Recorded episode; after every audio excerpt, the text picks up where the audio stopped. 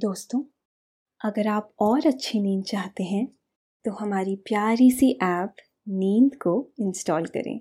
इस ऐप पर आपको एक्सक्लूसिव स्लीप स्टोरीज मिलेंगी। इंस्टॉल करने के लिए आप हमारी वेबसाइट नींद डॉट ऐप पर ज़रूर आइए। नमस्कार। मैं हूँ शाम भवी। और आज मैं आप सबको सुनाऊँगी महाभारत से प्रेरित कहानी। श्री कृष्ण और रुक्मणी का प्रेम विवाह। भगवान श्री कृष्ण और राधा की प्रेम कथा खूब कही सुनी जाती है। लेकिन श्री कृष्ण के प्रति रुक्मणी का प्रेम, प्रतिज्ञा, भक्ति और निष्ठा भी बहुत अनूठी थी। श्री कृष्ण से रुक्मणी ने अंतहीन प्रेम किया। शुरू में श्री कृष्ण उनके प्रेम और संपर्ण को नजरअंदाज करते रहे। उन्हें लगता रहा, रुक्मणी एक राजकन्या है और जबकि वह किसी राज्य के नरेश भी नहीं है। इसीलिए रुक्मणी को किसी दिव्यमान राजकुमार से विवाह करना चाहिए। लेकिन रुक्मणी के त्याग और दृढ़ निश्चय के आगे श्री कृष्ण का संकल्प टिक नहीं सका। क्या हुआ इस प्रेम कहानी में? ये आज मैं आप सबको सुनाऊँगी। लेकिन पहले आप अपने आसपास की सारी लाइट्स ऑफ़ कर लीजिए। आराम से लेट जाइए। अपनी आँखें धीरे धीरे बंद कर लीजिए। अब थोड़ा सा अपने शरीर को आराम दीजिए। थोड़ा और आराम दीजिए। अपने शरीर को बिल्कुल ढीला छोड़ दीजिए। कोई टेंशन नहीं, कोई तनाव नहीं। अपने दिमाग में चल रहे सभी विचारों को, चिंताओं को त्याग दीजिए। एक शांति सी महसूस करिए।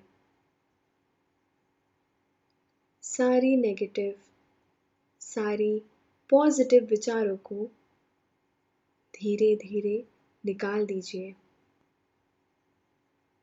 हाथों को सीधा करिए और अपनी कमर के साइड में रख लीजिए। अब अपनी सांस पर ध्यान लगाइए। इसको धीमे या तेज नहीं करना है। बस ध्यान देना है कि कैसे वो आपके नाक गले में होते हुए फेफड़ों में आ रही है और आपके फेफड़े फूल रहे हैं। फिर कैसे वो आपके फेफड़ों से वापस गले और नाक के माध्यम से वापस निकल रही है। और आपके फेफड़े थोड़े सिकुड़ रहे हैं। मन शांत, एकदम शांत होता जा रहा है। आप बहुत अच्छा महसूस कर रहे हैं। खुद को काफ़ी हल्का महसूस कर रहे हैं। हर तरफ़ शांति है, सुकून है, खामोशी है। तो चलिए श्री कृष्ण और रुक्मणी की इस प्रेम कहानी को लेकर मैं आगे बढ़ती हूँ। विदभ्र देश में भीष्मक नाम के एक परम तेजस्वी और सदगुणी राजा थे। उनकी राजधानी का नाम कुंडनपुर था। उनके पाँच बेटे और एक बेटी थी। बेटी में लक्ष्मी की तरह ही दिव्य लक्षण और गुण थे। यही वजह थी कि लोग उन्हें लक्ष्मी स्वरूपा भी कहते थे। रुक्मणी जब शादी के लायक हो गई तो राजा भीष्मक को उनके विवाह की चिंता हुई। उधर रुक्मणी के पास आने जाने वाले लोग अक्सर श्री कृष्ण का ज़िक्र करते और दिल खोलकर उनकी प्रशंसा करते थे। रुक्मणी ने बचपन से ही श्री कृष्ण के बारे में सुन रखा था। जब श्री कृष्ण ने कंस का अंत किया तो रुक्मणी उस वक्त महज बारह साल की थी। तभी से वह उन पर मोहित थी। उन्होंने मन में फैसला कर लिया कि वह श्री कृष्ण के अलावा किसी और से ब्याह नहीं करेंगी। रुक्मणी ने श्री कृष्ण के सामने अपने प्यार का इजहार करने के लिए कई तरीके आजमाए। श्री कृष्ण भी उनकी भावनाओं से वाकिफ थे। इसके बावजूद अगले कुछ साल कृष्ण ब्रह्मचारी बनकर ही घूमते रहे। रुक्मणी को यह बात पता चली तो उन्होंने फैसला कर लिया कि जब भी वे विधब्र पहुंचकर भिक्षाम दे ही कहेंगे, वह उन्हें भिक्षा देने वालों में सबसे आगे होगी। रुक्मणी श्री कृष्ण के साथ साथ घूमती रही। हालाँकि, वह उनसे दूरी बनाकर उनके झुंड से अलग ही रहती थी। कृष्ण जहाँ भी जाते, वह वहाँ पहुँचती और भिक्षा देती उन्हें। श्री कृष्ण के गुण और रूप का जादू सिर्फ़ रुक्मणी पर ही नहीं चला था। कई और लोग भी थे, जो इनके आगे पीछे घूमते थे। कि किसी तरह से श्री कृष्ण की नज़र एक बार उन पर पड़ जाए। श्री कृष्ण को सारी बातें समझ में आती थी, लेकिन उन्होंने कभी इसका फ़ायदा उठाने की कोशिश नहीं की। वह बस यही सोचते थे कि लोगों के जीवन को कैसे सुंदर और उल्लासमयी बनाया जाए। जब भी रुक्मणी को किसी त्योहार या किसी उत्सव का बहाना मिलता तो वह कृष्ण की एक झलक पाने और उनसे बात करने की आस में मथुरा पहुँच जाती। श्री कृष्ण रुक्मणी के आकर्षण और प्रेम को बखूबी जानते और समझते थे। मगर वह उनके इस प्यार को किसी भी तरह से बढ़ावा नहीं देना चाहते थे। वह समझते थे कि रुक्मणी एक राजकुमारी थी, जबकि वो खुद कहीं के राजा नहीं थे। ऐसी परिस्थिति में वह जानते थे, रुक्मणी से उनकी शादी नहीं हो सकती थी। इसीलिए वह उनकी इस तरह की प्रेम भावना को और भड़काना नहीं चाहते थे। श्री कृष्ण यह तो चाहते थे कि रुक्मणी का प्रेम शांत हो जाए, लेकिन वह उनके इस प्यार को कुचलना नहीं चाहते थे। वह कोशिश करते कि रुक्मणी के प्यार को किसी सही दिशा में मोड़ा जा सके। लेकिन रुक्मणी विश्वास की पक्की और दृढ़ निश्चय थी। एक बार श्री कृष्ण के मित्र उद्धव विधब्र आए। रुक्मणी ने उन्हें अपना फैसला साफ़ साफ़ सुना दिया कि वह सिर्फ़ और सिर्फ़ श्री कृष्ण से ही शादी करेंगी। यही नहीं, रुक्मणी ने यह तक कह डाला कि अगर उन्होंने मुझसे शादी करने से मना कर दिया तो मैं आग में कूद कर जान दे दूँगी। उद्धव भी रुक्मणी के दृढ़ निश्चय को समझ चुके थे। रुक्मणी शादी के योग्य हो चुकी थी। इसीलिए उनके भाई रुक्मी, उनकी शादी चेदी के राजा शिशुपाल से कराना चाहते थे। इसके पीछे उनकी बड़ी महत्वाकांक्षाएँ थीं। इसके ज़रिए सामरिक और राज्य के तौर पर वह खुद को मज़बूत करना चाहते थे। रुक्मणी को जब शिशुपाल से शादी का पता चला तो उन्होंने इसका तीखा विरोध किया।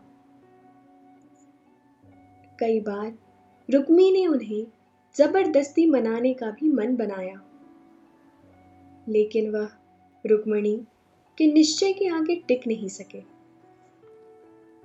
उधर उद्धव विधव्र से लौटे तो उन्होंने श्री कृष्ण को पूरा वृतांत कह सुनाया। उन्होंने श्री कृष्ण से कहा, रुक्मणी सिर्फ़ आपसे शादी करने के लिए जिद पर अड़ी हुई है। उसने साफ़ कह दिया है, अगर ऐसा नहीं हुआ तो वह खुद को खत्म कर लेगी उद्धव की यह बात सुनकर कृष्ण चिंता में पड़ने के बजाय मुस्कुराए। उन्होंने कहा, मैंने जाने कितनी ही राजकुमारियों को यही कहते सुना है। बाद में सबने ही किसी और से शादी कर ली। सभी अपने पति के साथ आराम से जीवन बसर कर रही हैं। उद्धव ने श्री कृष्ण की बात ध्यान से सुनी। उसके बाद कहा, वासुदेव तुमने गलत अंदाज़ा लगा लिया है। रुक्मणी वैसी लड़कियों में से नहीं है। उनका निश्चय बहुत दृढ़ है। वह किसी भी हाल में डिगने वालों में से नहीं है। श्री कृष्ण ने उद्धव से कहा, भला इतनी दृढ़ संकल्प वाली लड़की मुझ जैसे ग्वाले से विवाह क्यों करने लगी? अच्छा तो यही रहेगा, वह अपने लिए कोई सुंदर सा राजकुमार ढूंढ ले और उनके साथ शादी कर ले। रुक्मणी अपने संकल्प की पक्की थी। उन्होंने मन नहीं बदला। उन्हें पक्का यकीन था कि एक दिन श्री कृष्ण से उनका विवाह ज़रूर होगा। जब कृष्ण और बलराम को जरासंध के आगमन को टालने और नगर को जलने से बचाने के लिए मथुरा छोड़ना पड़ा तो रुक्मणी के दादा कौशिक को ही उन दोनों भाइयों को सहारा देना पड़ा। उन्हें आसरा इसीलिए देना पड़ा क्योंकि रुक्मणी ने उन्हें धमकी दी थी। अगर उन्होंने उन दोनों जरूरतमंदों की मदद नहीं की तो वह उनके सामने ही अपनी जान दे देगी। इसी तरह से काफ़ी समय गुजर गया। रुक्मणी के लिए स्वयंवर का आयोजन किया गया। यह स्वयंवर महज एक दिखावा था। इसमें उन राजाओं को ही बुलाया गया था जो किसी भी तरह से रुक्मणी के लायक ही नहीं थे। सब कुछ तयशुदा था। किसी भी हालत में रुक्मणी की शादी शिशुपाल से ही कराई जाने वाली थी। यह सुनिश्चित करने के लिए खुद जरासंध भी वहाँ मौजूद था। दरअसल राजा भीष्मक का बड़ा बेटा रुक्मी भगवान श्री कृष्ण से शत्रुता रखता था।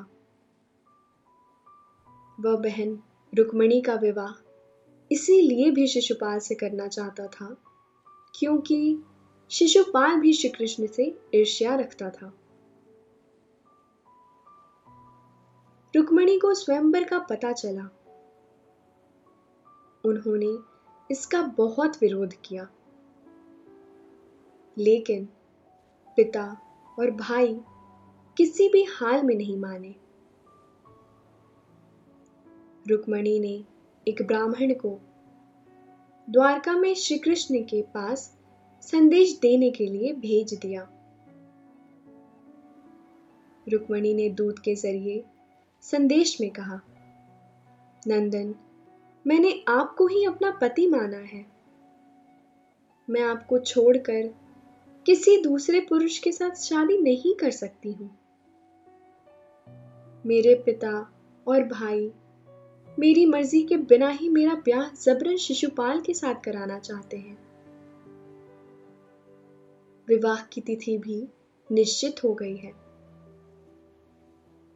मेरे कुल की रीति है कि शादी के पूर्व दुल्हन शहर के बाहर गिरिजा मंदिर में दर्शन के लिए जाती है। मैं विवाह के दिन वहाँ जाऊँगी। आप समय से मंदिर में पहुंचकर मुझे पत्नी के रूप में स्वीकार करें। यदि आप नहीं पहुँचेंगे तो मैं अपनी जान दे दूँगी। अभी तक रुक्मणी के प्रेम को नजरअंदाज करते आए श्री कृष्ण इस बात से विचलित हुए। कि किसी कन्या का विवाह उसकी मर्ज़ी के खिलाफ नहीं किया जा सकता है। संदेश पाकर वह तुरंत ही रथ पर सवार होकर कुंडनपुर की तरफ़ चल दिए। उन्होंने रुक्मणी के दूत को भी रथ पर ही बिठा लिया। श्री कृष्ण के चले जाने के बाद इस बारे में बलराम को पता चला उन्हें श्री कृष्ण के अकेले जाने पर चिंता होने लगी। वे भी सेना लेकर कुंडनपुर के लिए निकल पड़े। उधर राजा भीष्मक ने पहले ही शिशुपाल के पास संदेश भेज दिया था। नतीजे में शिशुपाल स्वयंवर की निश्चित तिथि पर बहुत बड़ी बारात लेकर कुंडनपुर जा पहुँचा। बारात क्या ही थी। वह पूरी सेना ही लेकर आया था। शिशुपाल की उस बारात में जरासंध पौंड्रक, शाल्व और वक्रनेत्र आदि राजा भी अपनी अपनी सेना के साथ थे। यह सभी वह राजा थे जो श्री कृष्ण से किसी न किसी वजह से दुश्मनी रखते थे। स्वयंबर का दिन था।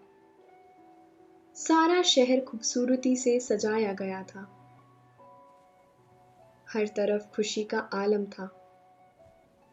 ढोल, मजीरे बजाए जा रहे थे। शहर में यह खबर तेज़ी से फैल गई कि श्री कृष्ण और बलराम भी आ पहुँचे हैं। शहरवासी इस खबर से खासे खुश थे।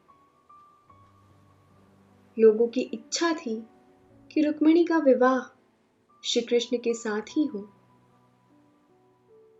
लोग मानते थे कि शिशुपाल नहीं श्री कृष्ण ही रुक्मणी के लिए योग्य वर थे। शाम का वक्त था।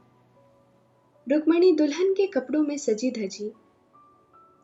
गिरिजा मंदिर की तरफ़ जा रही थी। उनके साथ ढेरों सहेलियाँ, दासियाँ और बहुत सारे अंगरक्षक भी थे। वह बहुत उदास और फिक्रमंद थी। अभी तक उनका भेजा दूत भी नहीं आया था। उन्हें यह तक नहीं पता था कि दूत उनका संदेशा दे भी सका या नहीं। चिंता और उदासी से घिरी रुक्मिणी मंदिर तक पहुँच गई थी। उन्होंने मंदिर में पूजा करते समय देवी से प्रार्थना की, हे माँ, तुम सारे जगत की माँ हो। मेरी अभिलाषा पूर्ण करो। मैं श्री कृष्ण को छोड़कर किसी दूसरे पुरुष के साथ विवाह नहीं करना चाहती। रुक्मणी। पूजा करने के बाद जब मंदिर से बाहर निकली तो उसे अपना वह दूध दिखाई पड़ गया। दूध को देखकर रुक्मणी बहुत खुश हुई। हालाँकि उन्हें अभी तक यह नहीं पता था कि उसने यह बात श्री कृष्ण को बताई है या नहीं। लेकिन रुक्मणी दूध के हाव भाव से समझ गई कि श्री कृष्ण ने उनके संपन्न को स्वीकार कर लिया है। रुक्मणी अपने रथ पर बैठना ही चाहती थी, तभी श्री कृष्ण बिजली की तेज़ी से वहाँ पहुँचे और उनका हाथ पकड़कर अपने रथ में बिठा लिया। इसके बाद उनका रथ बहुत तेज गति से द्वारका की तरफ़ चल पड़ा। यह खबर आग की तरह पूरे कुंडनपुर में फैल गई कि श्री कृष्ण रुक्मणी का हरण करके उसे द्वारका पूरी ले गए। शिशुपाल के कानों में जब यह समाचार पहुँचा तो वह क्रोध की आग में जल उठा। उसने तुरंत ही अपने मित्र राजाओं और उनकी सेनाओं के साथ श्री कृष्ण का पीछा किया। लेकिन रास्ते में ही बलराम और यदुवंशियों ने शिशुपाल और दूसरे राजाओं और उनकी सेना को रोक लिया। दोनों ही सेनाओं में युद्ध हुआ। बलराम की सेना ने शिशुपाल और उसकी तरफ़ के राजाओं को और सेना को परास्त कर दिया। हार कर शिशुपाल और बाकी राजा कुंडनपुर से चले गए। भाई रुक्मी यह सुनकर क्रोध की वजह से कांपने लगा। उसने बहुत बड़ी सेना लेकर श्री कृष्ण का पीछा किया। उसने प्रतिज्ञा की कि वह या तो श्री कृष्ण को बंदी बनाकर लौटेगा या फिर कुंडनपुर में अपना मुँह नहीं दिखाएगा। रुक्मी और श्री कृष्ण का युद्ध हुआ। श्री कृष्ण ने उसे युद्ध में हरा दिया। उन्होंने रुक्मी को अपने रथ से बाँध दिया। बलराम ने रुक्मी को श्री कृष्ण से छुड़ा लिया। उन्होंने श्री कृष्ण से कहा, रुक्मी अब अपना समधी हो गया है। किसी समधी को इस तरह दंड देना ठीक नहीं है। रुक्मी अपनी प्रतिज्ञा की वजह से दोबारा लौटकर कुंडनपुर नहीं गया। उसने एक नया शहर बसा लिया और वहीं रहने लगा। भगवान श्री कृष्ण ने रुक्मणी को द्वारका ले जाकर उसके साथ विधिवत विवाह किया। रुक्मणी के प्रेम और उनकी भक्ति पर भगवान श्री कृष्ण मुग्ध थे। भगवान श्री कृष्ण और रुक्मणी की यह प्रेम कहानी आपने सुनी। अब आपके सोने का समय हो गया है। निद्रा देवी आपकी तरफ़ धीरे धीरे बढ़ रही हैं। आपके मन में नींद का वेग बढ़ता जा रहा है। आप धीरे धीरे नींद की घाटियों में उतरते जा रहे हैं। उतरते जा रहे हैं।